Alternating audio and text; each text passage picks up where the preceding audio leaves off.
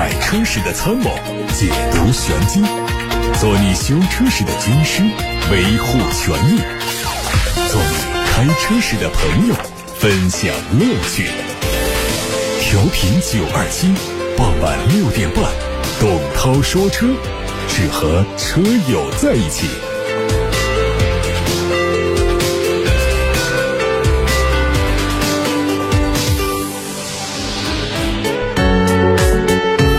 欢迎大家来到今天董涛说车的直播当中。现在起可以把选车用车的提问发到直播间来。董涛说车微信公众号、董涛说车 Pro 新的微信公众号都可以发布信息、看新闻。昨天，二零二三东风汽车品牌春季发布会暨第七届科技创新周在武汉开幕。东风汽车集团有限公司发布新能源跃迁成果以及东风量子智能电动模块化架构。马赫 E 新能源动力品牌和东风轻舟轻动力品牌达成三大重要战略合作，开启为期一周的科技创新展，用一场别开生面的汽车科技盛宴，充分展现东方风起计划和科技创新跃迁行动取得的新成就，全面开启转型升级发展的新篇章。乘联会发布的最新数据显示，三月份国内乘用车市场零售量达到了一百五十八点七万辆，同比增长了百分之零点三，环比增长了百分之十四。其中，新能源零售量是五十四点三万辆，同比、环比分别增长了百分之二十二和百分之二十四。三月份零售环比实现了百分之十四的正增长，是本世纪以来最弱的三月环比增速。三月零售偏弱是是消费不旺和市场价格混乱带来的观望气氛加重等综合因素影响之下的结果。从周度走势来看呢，三月份前两周的销量严重偏低，进入下旬之后市场才开始逐步回暖。在厂商排名前十的榜单上，比亚迪和一汽大众分别以十九点二万辆和十四点七万辆的零售成绩位列第一、二名，长安汽车排在第三名，九点三万辆。往后依次是吉利、上汽大众、特斯拉、中国、上汽通用、一汽丰田、广汽丰田和华晨宝马。日前，公安部召开新闻发布会，发布信息。近年来，随着我国交通大发展持续深入推进，机动车和驾驶人保持高位增长态势。截止到二零二三年三月底，全国机动车保有总量达到了四点二亿辆，其中汽车达到三点二亿辆，驾驶人达到五点一亿人。每年新登记机动汽车三千四百多万辆，新领证驾驶人两千九百多万人，总量和增量均属世界首位。据介绍，面对经济社会发展的新形势和人民群众对交管工作的新要求，各级公安交管部门不断深化公安交管改革，陆续推出了八十多项公安交管改革措施，累计减少群众企业办事成本一千多亿元，为一亿多人跨省异地检车、考证和补换证提供了服务，发放电子驾证一点八亿个，向三点七亿车主发放了检验标志电子凭证。交管幺二幺二三互联网服务平台的注册用户超过四点九亿，提供网上办牌、办证等各类服务超过四十五亿次。公安交管政务服务水平不断提升。广汽本田汽车有限公司、东风本田汽车有限公司根据《缺陷汽车产品召回管理条例》和《缺陷汽车产品召回管理条例实施办法》的要求，向国家市场监督管理总局备案了召回计划，决定从即日起召回2020年10月9号到2022年12月6号期间生产的部分汽油版的雅阁，总共22万多辆；召回2021年元月6号到2022年11月24号期间生产的部分汽油版的 Inspire，总共有3万多辆。这次召回范围内的车辆，因为汽车事件数据记记录系统设定原因，没有记录用来检测驾驶员是否踩下刹车踏板的数据，导致记录报告不完整。从本次召回数量看，召回规模还是比较大。广本、东本累计召回数量超过了二十五万辆。不过这次召回的问题不太大，只需要对它的 EDR 系统做软件升级即可。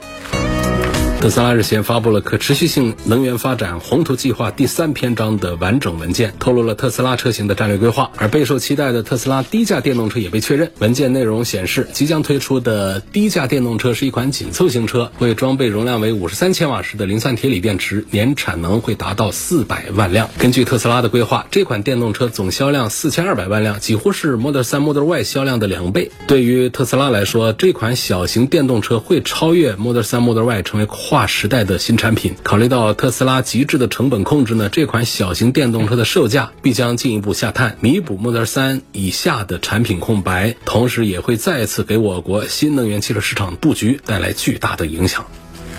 大疆车载公布了全新一代的智能驾驶解决方案。官方表示，这个方案可以通过强视觉在线实时感知、无高精地图依赖、无激光雷达依赖，实现包括城区记忆行车、城区领航驾驶等 L2 加级别的驾驶辅助功能。这个方案已经处在可用状态，大疆车载正在和合作车企积极推进量产的进程。目前，五菱和大众已经开始和大疆达成合作，将会在主销车型上落地这一套最新的系统。也有消息说，大疆车车载已经获得了比亚迪的项目定点，合作方案当中包括不依赖高精地图的城市 NOA，也就是城市领航辅助驾驶系统。知情人士表示，双方首款合作的是定位为纯电动中型 SUV 的比亚迪海狮，估计年内就会上市。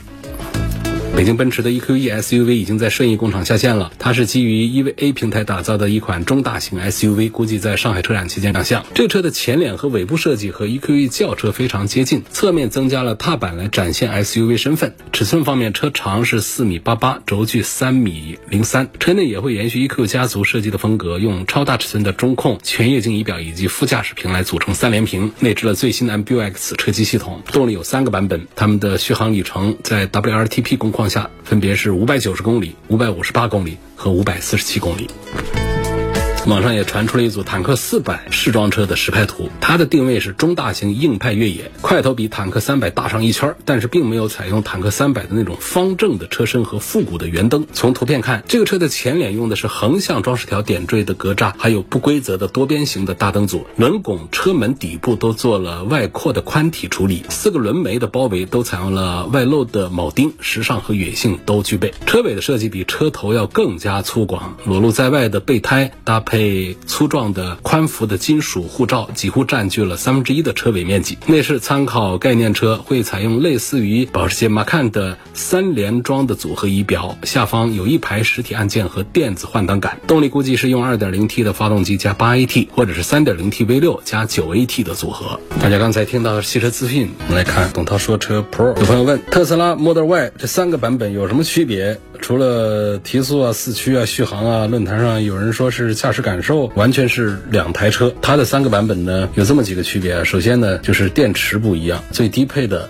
用的是磷酸铁锂，那高配的是三元锂。那么续航也不一样，最低配的。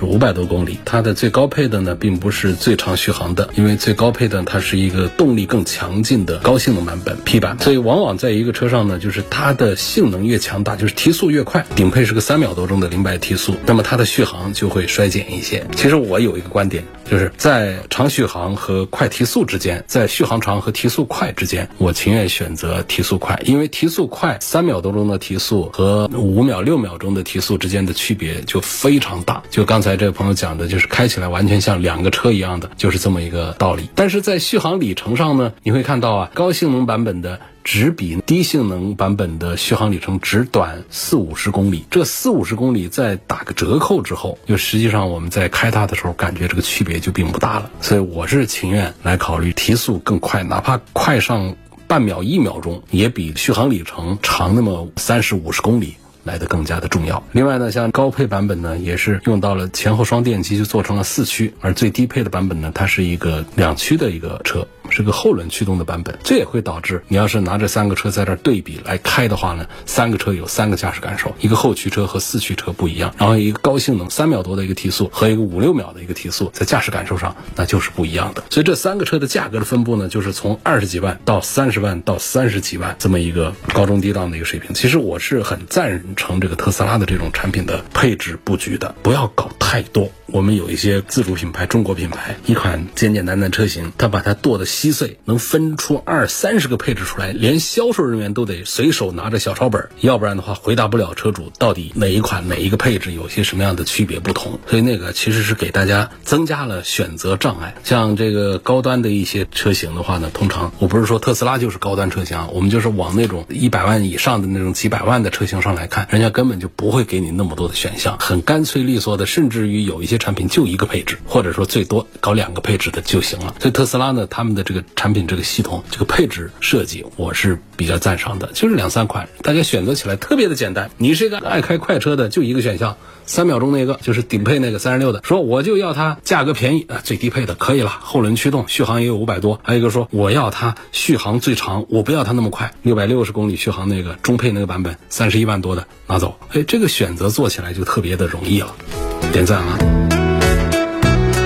全合成机油一年半开了六千公里，需不需要做保养换油？那是需要的。因为我们讲做保养的周期判断，它是双指标，任意一个指标达到了，那就要换油了，那就要做保养了。像公里数是一个指标，我们说全合成油的公里数呢，一万公里是没问题的，有一万一、一万二的，这个都没问题。根据这个各个车型的不同，还有一个指标呢，就是。时间周期，你这车就停那儿一动不动，你放了一年半，我认为这个机油该换了。你机油它也讲一个氧化变质的一个问题，所以不管是公里数还是一年的这么一个时间周期，我认为呢，谁到了咱们都得考虑换机油，不能只看其中的一个指标。还有个网友姓杨，他说：“涛哥想咨询一下，最近你们是在跟东风本田谈合作定制车吗？”没有，现在这个车价搞成这样，谁还敢搞什么定制车呀？再等等吧，车价稳定一点，保准给大家推出很不错的产品和很不错的价格来。最近一年呢，这个车的油耗啊明显变高了。同样的每天上下班，之前每个月两箱油，现在可能快三箱油了。路程是每天往返大概三十公里。车是二零一六年买的东风雪铁龙的 C 三 XR，一点五升四 AT，嗯，没有吧？一点六的吧？哪出过一点五升的？后来有一点二 T 的，早期一点六的和一点六 T 的，哪有一点五升的？是我不知道吗？这不重要啊。他说这个车呢，四 AT 的变速箱，目前快八万公里。就想问问，大概是可能是哪方面的问题？车子过保之后就没在 4S 店保养了，用的是保险公司送的蜂鸟上门，一年两次，中间也在 4S 店换过变速箱油，轮胎换过一次，用的是米其林的皓月。这个事儿快八万公里，也是属于一个偏大公里数的一个旧车了，一六年的。首先讲呢，导致油耗升高的原因呢，它还是比较复杂，嗯，要看情况。按照可能性最大的先后顺序来排的话呢，是不是要看一下氧传感器是不是有毛病？就是自从有了三元催化之后呢，氧传感器就是很重要的一个东西了。因为当混合空气的空燃比和标定的理论值出现偏差之后呢，它就会向行车电脑发出反馈信号，然后呢，行车电脑就会相应的增大或者是减小喷油量。如果氧传感器故障之后，也像旧车上是比较容易出这故障的，它的喷油量就会变大，那它的油耗也就会变大了。这是排在第一的一。个个概率，第二的一个概率呢，就是你这个八万公里的车是不是火花塞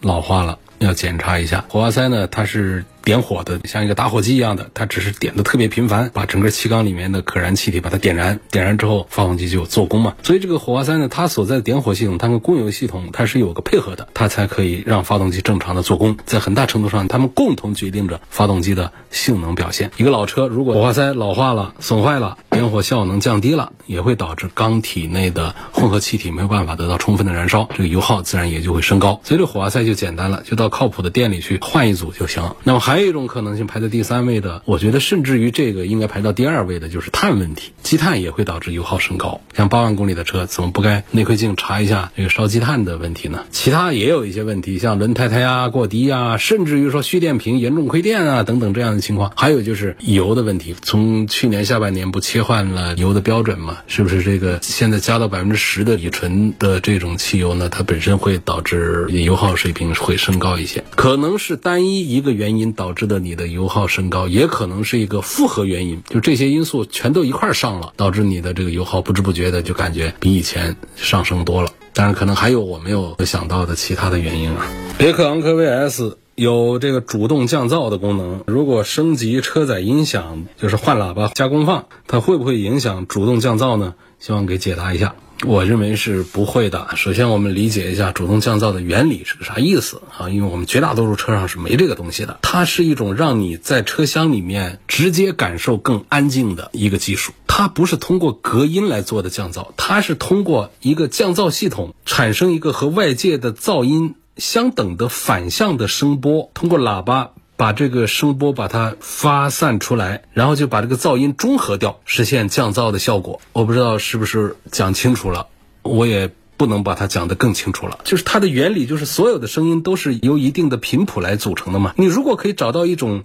频谱和外界的噪音频谱是完全一样的，只要做到相位刚好相反，它就可以把这个噪声完全抵消掉。反正这是物理领域的一些东西了。那么我们讲这车上换喇叭啊、换功放这些东西，它没有改降噪系统，你换这个喇叭，它还是把这个刚才讲的这个频谱通过喇叭把它给发散出来嘛。所以你换一个喇叭的话呢，应该问题不会太大，不会影响这个主动降噪的功能。包括换功放，它说功放它是一个推动作用的嘛，应该不会影响这主动降噪。吴先生问：这加油站的燃油宝跟你们九二七的油路三效有什么区别？一般的车子多少公里适合加油路三效？油路三效的购买方式区别是什么？区别？不知道，因为这不能攻击竞品呢。其实这个除碳的原理并不复杂，生产商呢各家品牌呢大家都很清楚。我们这当中最主要的原料成分给的越高，它除碳的效果会越好。当然不能一味的高啊，一味的高之后呢，积碳呢它除的太干净了，那积碳它不是缓慢分解，它强行的把它清除下来的话呢，也会影响车辆的正常的运行。所以呢，它最好是第一，它得有效果能够。清除积碳。第二呢，就是它的效果是刚刚好，是缓慢的分解清除积碳。所以这当中呢，就是看良心。第二是看水平。良心呢，就是这东西它很贵，它的主要原液是很贵的。你给的少，这一瓶的成本就可以极低；你给的多，这一瓶的成本就会很高。这是第一个良心。第二个呢，技术，就是到底给多少，在除碳的效果上是最优化的。同时呢，它在整个成本的控制上呢，是我们的车主。更愿意接受的，今天这话就说的很直白了。那么交通广播定制开发的这一款油路三效卖了这么些年，大家有两个反应：第一个就是真贵，贵了，比市场上的都卖的贵；第二个是效果真好，比市场上的效果都好。我想就源自于我刚才讲的这两点把握的好。第一个就是良心，第二个是技术。那我们在市面上看到有很多的就卖的特别的便宜。我想那里头可能只剩下煤油了，因为这当中它的主要载体这个成分呢是煤油，这东西呢它不起清洁的作用，但是呢你不能说把原液直接灌进去，你也不能说用酒精，你不能用水，不能用这样的载体，那就用的是煤油这东西。那么除这之外呢，其他还有一些其他的添加剂，有其他的一些功能。那么最主要的除碳的就有一样东西，这个东西掌握在谁的手里？掌握在既讲良心又精通技术的企业手里。那交通广播开发这一套东西，油路三效的时候，就是把这两个方面。是研究透了。想当年啊，我带队在沿海城市考察工厂，最后确定的这么一个配方，确定的这么一个生产厂家。而这东西回来之后，就是为车友们提供服务，也没进加油站卖，也没到四 S 店去卖，也没在商场超市里面来卖，那就通过交通广播的这么一个电商平台，九二七汽车商城这个电商平台在销售。但卖的销量是非常大的，而且回购率是特别高的，效果是真不错。就是两个点啊，第一个是价格贵了。第二个是效果好了，我想价格贵是怎么贵的？当中的这个关键的原材料分量给的足。哦，他还问，一般车子多少公里适合加油路三效？我觉得这公里数达到两三万公里往上的。都适合用油路三效了，因为或多或少我们的车里面就会产生积碳了。不是说我们的发动机就有问题，发动机就不好，而是说这个积碳呢跟我们当下的这种节油环保的发动机的技术有关系，尤其是像涡轮增压的机器，这是第一。第二呢，跟我们现在比较环保的油品也有关系。这油品里头它也会有胶质，因为它要达到油品的一些这个性能效果，它就往里头得加添加剂。这些东西它有一些它在燃烧之后会产生胶质的。还有就是我们的行车环境，行车环境有两个，一个就是我们道路。交通情况，哎，堵车，车速走得慢，发动机在低速的运行的时候，就更容易产生积碳。还有就是我们的空气质量不好，虽然说我们进这个发动机的时候呢，它有一道空滤。但是这空气滤清，它滤掉的是那种粗的那种大的灰尘，那么还有一些小的东西，它是必须得吸进发动机燃烧室的。这一起在这过程当中就会产生积碳，所以不是说发动机的技术退步了，原先早先的这种化油器的车怎么就没这么多积碳？也有，但没有像现在这样引起大家的重视，因为现在整个车上各种芯片、各种行车电脑、各种东西，哪有一点毛病，它就给你报错了，就报警了，然后它会周边。影响到你的整个的发动机的正常的运行了。实际上，它是一套电脑系统。那早期那些车，它没这么多系统，几乎都是个纯物理的，跟个拖拉机一样的。它上面都不需要电的，还要什么电路啊，什么芯片呢？所以这个地方它哪有什么毛病的话，它不影响其他地方，除非是很严重的是整个车子坏掉。所以不是说我们碳的问题啊，是我们现在的发动机是呃没搞好，只能说为了应付环保啊、节能减排啊、小排量这个大功率的这样的一种趋势之下，让我们现在这些尤其是小排量的这些。涡轮增压机器啊，它更容易产生积碳。所以这油乐三效它就是这样的，就是几万公里以上的车，我觉得都适合五千公里加一次。买的方式就是通过楚天交通广播微信公众号里头找商城，商城里头有。汽车商城，或者说直接在微信的那个输入框里面写“九二七汽车商城”来找这个微信服务号，进去就可以找到了。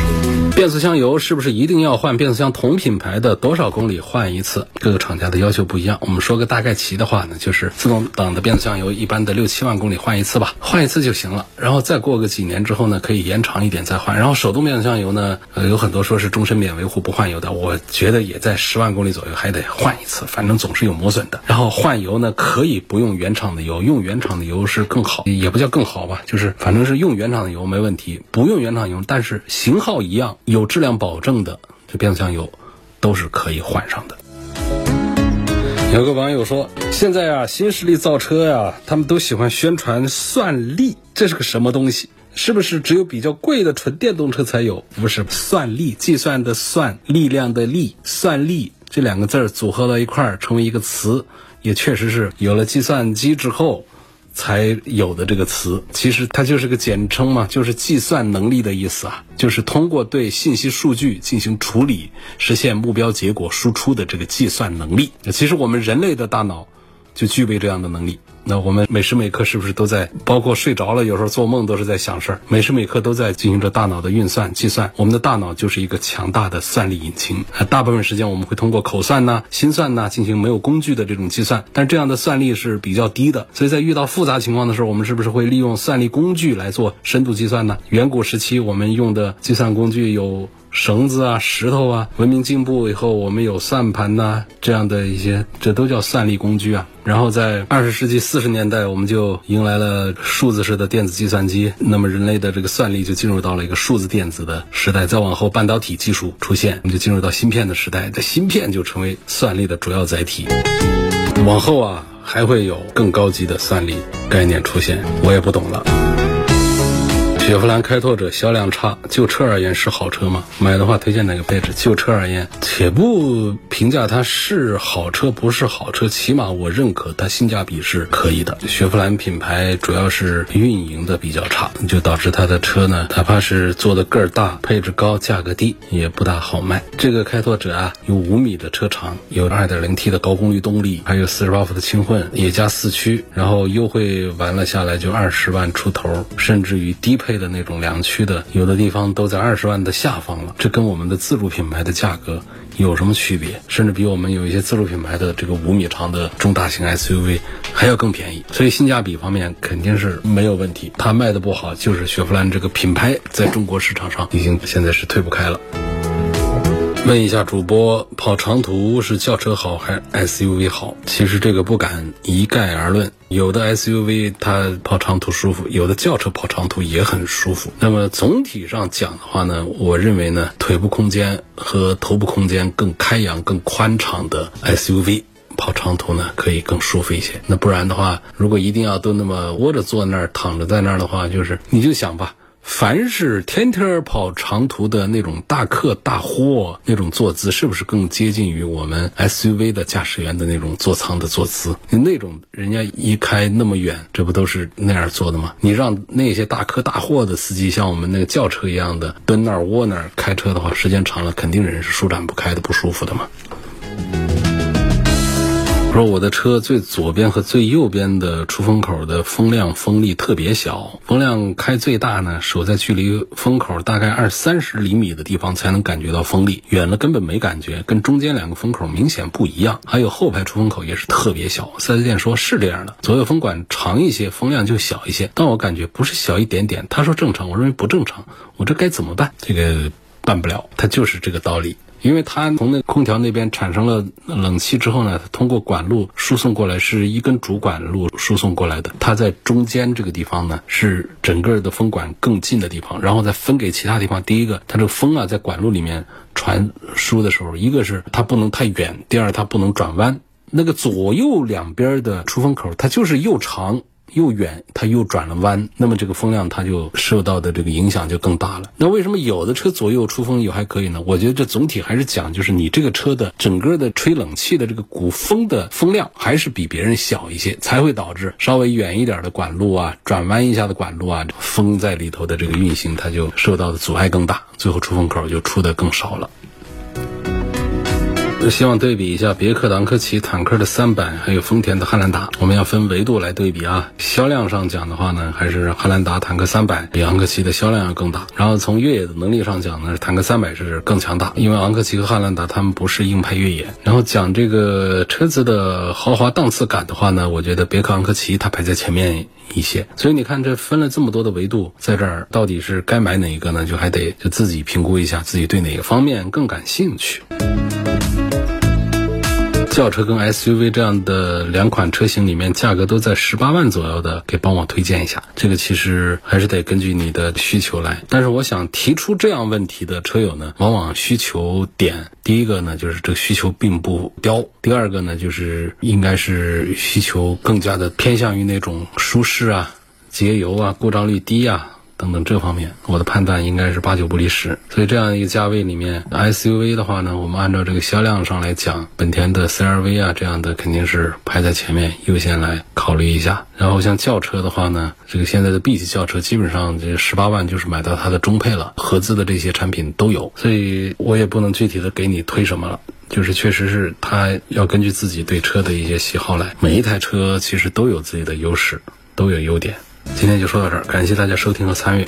每天晚上六点半到七点半直播的董涛说车，错过收听的，欢迎通过我的微信公众号、微博，还有入驻在蜻蜓、喜马拉雅、九头鸟一车号，还有微信小程序梧桐车话、抖音等等这些平台上的董涛说车专栏来找到我。下次节目再会。